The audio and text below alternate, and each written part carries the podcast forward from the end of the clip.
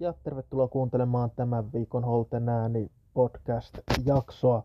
Ja tässä jaksossa käydään läpi edellistä Villan voittoa, eli Fulham-ottelua sekä ennakoidaan hieman tulevaa Manchester United-ottelua.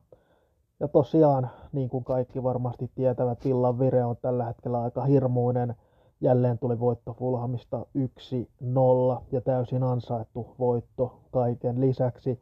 Ja Unai Emerin villa se jatkaa vain kovaa, kovaa menoa. Edellinen tappio tullut helmikuun puolivälissä. Se tuli tällä hetkellä sarjaa johtavaa arsenaalia vastaan.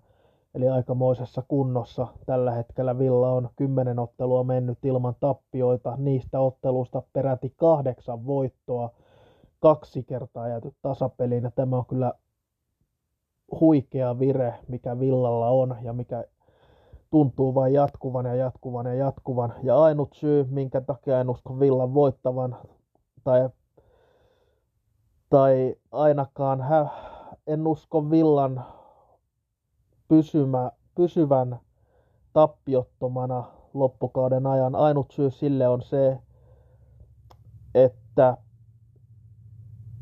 ei se vaan voi olla mahdollista, että Villa pelaa 15 ottelua putkeen ilman tappioita. Se on lähestulkoon ennen kuulumatonta. Viisi ottelua on tosiaan jäljellä ja yksittäisissä otteluissa kaikissa ihan oikeasti uskon, että Villa pystyy voittamaan yksittäisistä peleistä nuo kaikki. Mutta on se vaan niin vaikeaa 15 ottelua ilman tappioita olla Joten se, se on ainut syy, minkä takia en usko Villan pysyvän tappioita tämän loppukauden ajan. Vaikka toivon totta kai, että niin tapahtuu, mutta eihän Villa nyt sentään voi pysyä noin pitkään ilman,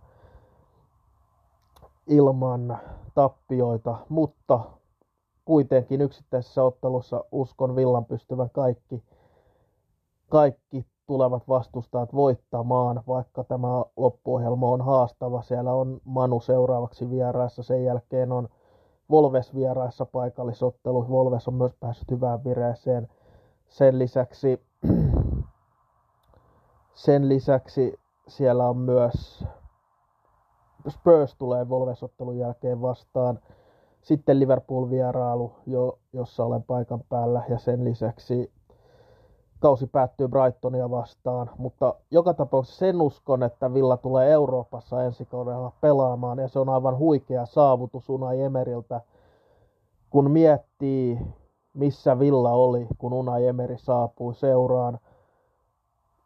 Villa oli sarjataulukossa, kun Steven Gerrard sai potkut. Villa vain ja ainoastaan maalieron turvin oli säilyjän paikalla, kun Gerard sai lähteä. Ja siitä tähän pisteeseen kun ollaan päästy. Se on ollut aivan huikea matka ja vielä viisi ottelua jäljellä. Ja jos joku pystyy olemaan 15 ottelua olemaan tappioita Aston Villan peräsimessä, niin on se Unai Emery. Ja sen, sen takia se ei mikään maailman suurin ihme ole, jos Villa olisi kuin olisikin nämä loppuottelut ilman, ilman ta, ilman tappioita. Mutta haastava tämä loppuohjelma totta kai Villan osalta on, joten ei nyt mennä siihen, että ollaan liian pettyneitä, jos tästä joku, joku tappio tulee, koska se on todennäköistä, että Villa jonkun ottelun vielä, vielä tulee tässä loppukauden aikana häviämään. Mutta onhan tuo työ, mitä Unai Emeri on Villan peräsimessä tehnyt aivan ennen, ennen kuulumatonta. Ja Fulamottelu oli jälleen hyvä esimerkki siitä, miten Villa pelaa, pystyy myös pelaamaan Unai Emerin alaisuudessa. Koska eihän tuo Fulamottelu sinänsä Villalta mikään näytös ollut, vaan Villa pelasi erinomaisen ensimmäisen puolen ja Villa paino, painoa täysin ja se oli täysin yhtä maalia se ensimmäinen jakso. Jakso olisi voitu tehdä enemmänkin maaleja, mutta Tyron Minks loppujen lopuksi kulmasta sen maalin teki. Tyron Minks myös ollut aivan erinomainen Unai Emerin, Emerin tultua Villan peräsimeen ja on tällä hetkellä John Stonesin jälkeen toiseksi paras englantilaistoppari ainakin omasta mielestäni ilman sen isompia villalaseja edes katsoen valioliikassa, kun puhutaan, joten maajoukkueeseen voisi Tyron Minksiäkin kuvitella pikkuhiljaa, että hän sinne voisi päästä. Ja John McGinn myös maali syöttää, joka on myös noussut aivan uuteen vireeseen, kun hän on päässyt pelaamaan astetta ylempänä, mitä hän joutui Steven Gerrardin ja osittain jopa Dean Smithin alaisuudessa pelaamaan. Ja toinen puoliaika taas, no ei se parasta villaltakaan ollut,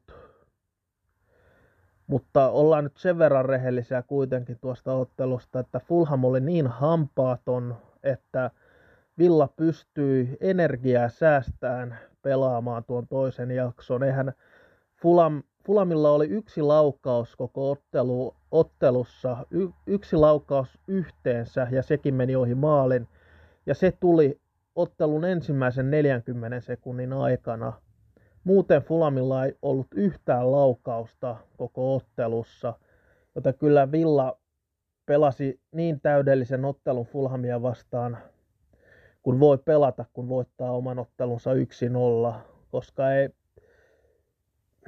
Villa pelasi säästäen energiaa, säästäen manuottelun, joten tullaan näkemään aivan erilainen Villa varmasti Manua vastaan. Ja uskonkin yleisesti ottaen, että Villa tulee pelaamaan pelillisesti varmaankin paremmin näitä kärkipään porukoita vastaan. Ne voi olla välillä vaikeaa pelaaminen näitä Fulhamin kaltaisia Brentfordia vast- ja Brentfordia, Fulhamia ynnä muita vastaan. Voi olla välillä se pelaaminen hivenen hankalampaa. Mutta ei, eipä tuosta ottelusta jäänyt kyllä muisteltavaa. Se ei erityisen hyvä jalkapalloottelu ollut, mutta voitto on voitto. Ja eipä, eipä kukaan voi sanoa, etteikö Villa olisi ottelun voittoa myöskään, myöskin ansainnut. Oli se toinen puoli aika, oli se toinen puoli aika nyt Villalta huono tai ei, niin eihän Fulham käytännössä saanut mitään aikaiseksi koko, koko ottelussa suoraan sanottuna, jos yhden laukauksen saa koko ottelussa aikaan, aikaan, niin kyllä se kertoo aika paljon siitä. Ja se kertoo myös siitä, kuinka hyvin Villa puolusti koko joukkueena.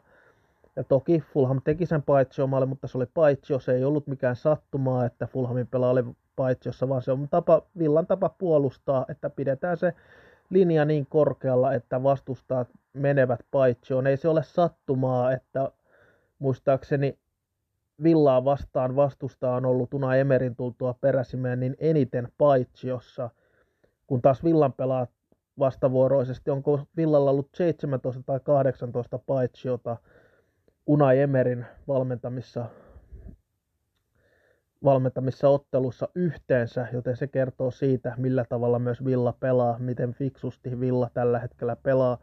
Villalla on myös pieni rinki, että siinäkin mielessä se, että pystytään pelaamaan energiaa säästään tämä Fulham-ottelu, koska tämä on viimeinen kolmen pelin viikko Villalle. Sen jälkeen tulee viikko per, viikko per peli tahti, mikä sopii varmasti tälle Villaryhmälle parhaiten.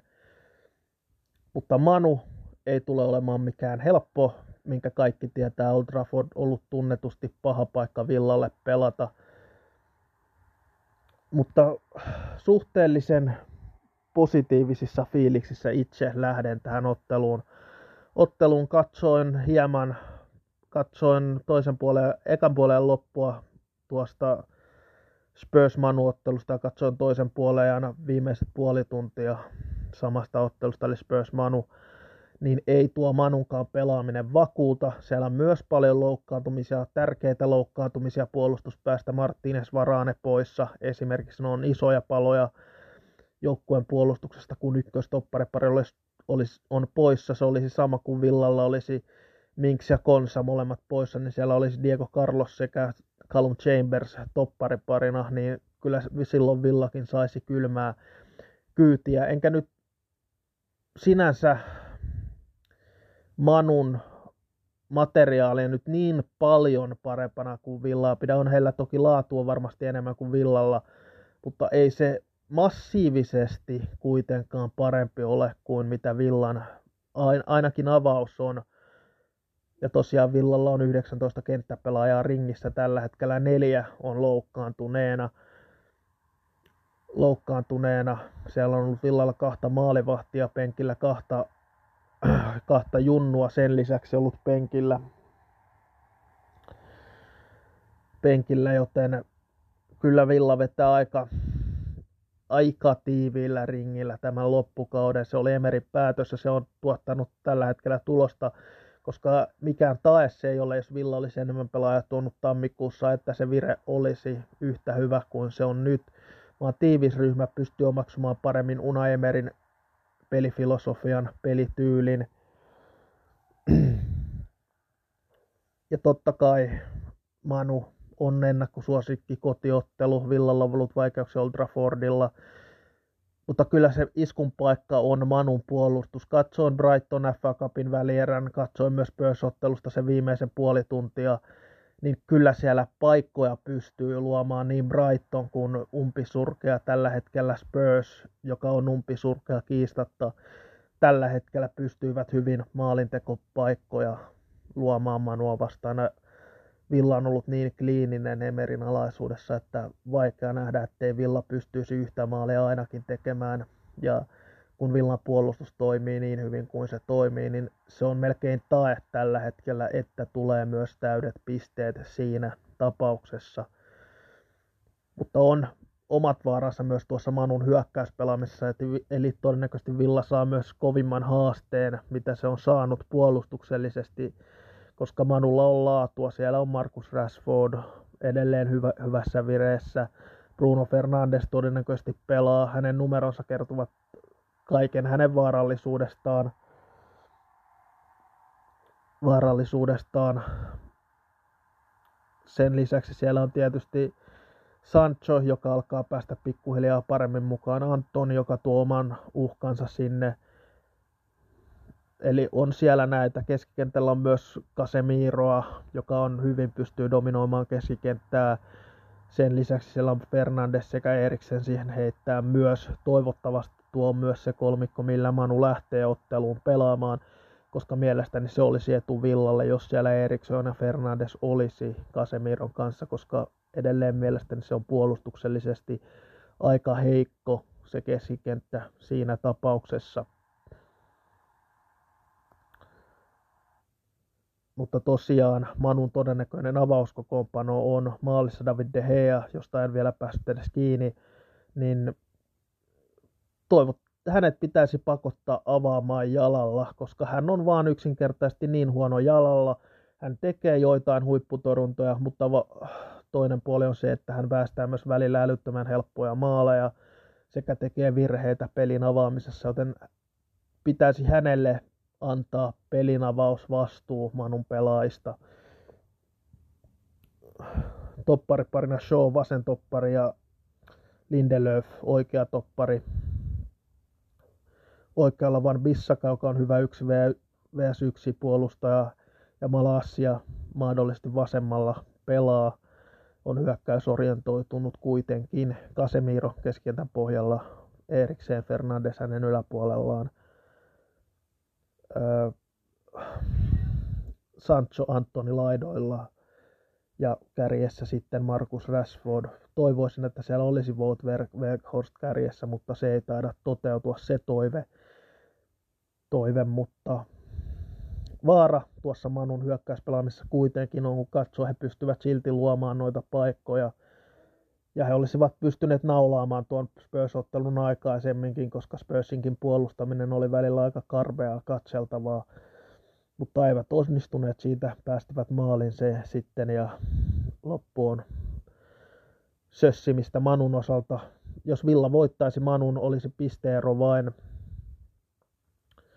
olisi pisteero vain kolme pistettä mestareiden liigapaikkaa Villalla, mikä olisi sensaatiomaista, mutta pitää muistaa, että Manulla on ne kaksi ottelua – kaksi ottelua vähemmän pelattuna, joten se on edelleen äärimmäisen epärealistista puhua edes mestareiden liigapaikasta tällä hetkellä. vaikka kaikki on tietysti Manu, mahdollista ja Manukin näytti sen, että he pystyvät pupeltamaan aika hyvin näitä otteluita. Ja tosiaan se, mihin en vielä puhunut myöskin se, että Manu pelasi torstaina, Villa pelasi tiistaina. Manulla oli vain yksi muutos avauskokoonpanoon FA Cupin semifinaalista, joten ja hirveästi muutoksia ei ole odotettavissa myöskään Manulta, kun pelataan sunnuntaina. Joten kyllähän se palvelee Villaa ja Villa on pystynyt keskittymään enemmän. Una Emery todennäköisesti katsonut huolella Manun ottelun Spursia vastaan. Hän on pystynyt luomaan täydellisen pelisuunnitelman, millä pystytään Manu voittamaan. Nyt kun puhutaan olosuhteista, niin kaikki olosuhteet on pedattu sille, että Villa pystyy hakemaan kolme pistettä Old Traffordilla ja pystyisi ottamaan ensimmäisen tuplan sitten vuoden 5-5 Manchester Unitedista. Kaikki mahdollisuudet siihen on, eväät siihen on annettu, nyt vaan pitää syödä ne eväät ja hoitaa homma loppuun asti. Mutta Villan suhteen hirveästi hirveästi ei varmaan näistä perusvierasottelusta tule muutosta. Villa lähtee hieman puolustavammin pelaamaan näissä vierasotteluissa, se on selvä asia ja odotettu asia myöskin, ja Villa tulee hyökkäämään vastaan. Mutta se, mikä Villasta on pakko sanoa positiivinen asia Villan pelaamisessa on se, että vaikka Villa hyökkää joissain peleissä vähän vähemmän, niin joka kerta kun Villa hyökkää, siinä on se vaaran tuntu, että jotain voi tapahtua – en muista milloin Villalla on viimeksi sellainen ollut, mutta aina kun Villa hyökkää, Villa pystyy jonkinnäköistä paikkaa, painetta luomaan vastustajalle. Enkä usko, että se poikkeusta tulee Manu-ottelukin tekemään, kun katsoo Manun puolustamista, niin nyt on ihan oikeasti sauma iskeä heikkoa Manua vastaan – mutta joka tapauksessa pelaajan pitää olla sataprosenttisessa kunnossa, että pystytään hakemaan kolme pistettä siitä huolimatta. Loukkaantuneita ei ole todennäköisesti hirveästi tulossa takaisin Kamara Cash, Kutinho ja Bailey taitavat kaikki edelleen olla manuottelun sivussa. En ole uusimpia tietoja edes katsonut, mutta näin olettaisin, koska kukaan ei ollut edes penkillä Fulamottelussa – mutta toivottavasti kamera saataisiin edes penkille. Se olisi iso apu ehdottomasti Villalle tähän loppukauteen, jos kamera saataisiin pelikuntoon. Mutta tosiaan Villa tulee puolustamaan varmaan vähän syvemmältä, kun puolustetaan kotona. Ja Villa tulee hyökkäämään vastaan ja iskemään nopeasti vastaan, vastaan tuolta Manua vastaan. Ja Fernandeshan on tehnyt eniten maaleja Villaa vastaan kuin mitään muuta joukkota vastaan. Mutta kääntäen Jacob Ramsey on tehnyt enemmän, ollut enemmän maaleissa mukana Manua vastaan kuin mitään muuta jengiä vastaan. Ramsey tehnyt kaksi maaleja ja syöttänyt kaksi Manua vastaan. Joten Ramsiltä löytyy tehoja ja näyttöhaluja aina Manua vastaan. Mutta joka tapauksessa haastava ottelu varmasti tulee, vaikkakin nyt olisi oikeasti se iskun paikka napata kaikki kolme pistettä ja uskon, että siihen on täydet mahdollisuudet, kunhan pelataan sillä tasolla, millä ollaan edelliset kymmenen peliä pelattu ja nimenomaan voittavalla tasolla ja ollaan pystytty voittamaan erilaisella tavalla näitä otteluita. Villan avaukseen tuskin tulee muutoksia, eli maalissa Martínez oikealla, Ashley Young toppariparina Minks Konsa vasemmalla, puolustaa sitten Alex Moreno keskikentän pohjalla kaksikkona Dendonker ja Douglas Lewis. McGinn, Ramsey, la, laiturit tai siinä keskikentällä ylemmässä roolissa Puendia siinä Watkinsin alapuolella ja Puendia ei ehkä päässyt ihan omimmilleen Fulamia vastaan, Manua vastaan on oletettavaa, että hän taas pääsee parhaimpaan vireeseensä ja Olli Watkins totta kai villan kärjessä pari peliä nyt mennyt ilman maaleja. Brentford-ottelu oli vaisu, mutta siihen on selvä, selkeä syy ja se on se, että Villa pelasi vaisun pelin, ei pystytty ruokkimaan Watkinsia. Fulamottelu ensimmäinen puoli aika Watkinsilta mielestäni hyvää peliä. Toisella puolella hän katosi kuvasta, koska Villa, ei, Villa antoi pallon suosiolla Fulhamille, koska Fulham ei pystynyt mitään siinä rakentamaan. Mutta itse, itse sanoisin 0-1 voittoa Villalle – 0-2 myös mahdollinen, mutta uskon, että Villa tulee voittamaan. Olli Votkis palaa maaliin, maalien makuun jälleen kerran. Mutta joka tapauksessa kiitos seurasta, jos jaksoitte kuunnella loppuun asti ja hyvää viikon jatkoa kaikille.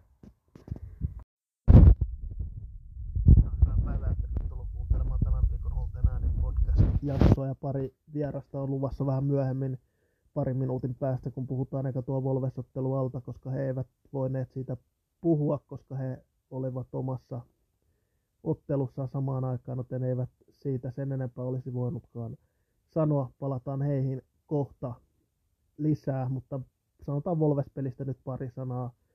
No, ehkä se hieman oli, no e, ei se nyt suoranaisesti negatiivinen ottelu ollut, olihan Villa tietyllä tavalla parempi ottelussa. Johtuiko se sitten Volvesin avausmaalista, en tiedä, mutta on vähän väsynyt tällä hetkellä Villa.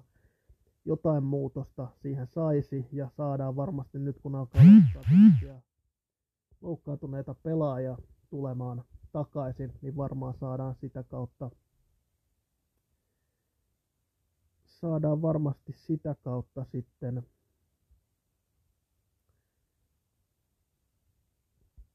sitten lisää energiaa joukkueeseen. Mutta ei, hieno pusku Totilta, joka teki sen maalin. Ja no, oikeastaan klassinen peli, missä ensimmäisen maalin tekijä voittaa. Eihän oli Villalla kyllä pari huippupaikkaa tehdä ne maalit, mutta tällä kertaa ei ollut Villan päivä. Volves on myös hyvä, hyvä kotijoukkue. Vähän Eurooppa-liiga paikalle teki hallaa tuo tappio. Konferenssiliigan paikka on edelleen omissa käsissä, jos voitetaan Spursi, josta puhutaan myös lisää tämän lähetyksen lopuilla, mutta pitää Villan totta kai parantaa tekemistään.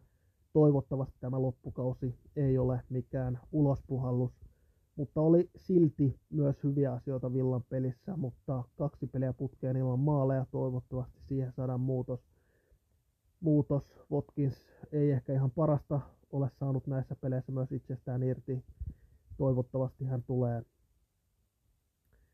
tulee taas siihen samaan formiin, mikä hänellä yhdessä vaiheessa oli. Mutta tosiaan uskoisin näin, että tullaan parantamaan tässä viimeisten kolmen ottelun aikana omaa tekemistään. Pitää myös muistaa, että ei Volves ole huono joukkue, ja Volves teki sen että he tekivät sen yksin maalina, sen jälkeen vetäytyivät ja puolustivat käytännössä sitä johtoa onnistuneesti ja Villa oli aika loppupeleissä hampaaton, vaikka Tyron yhden huippupaikan mokasikin.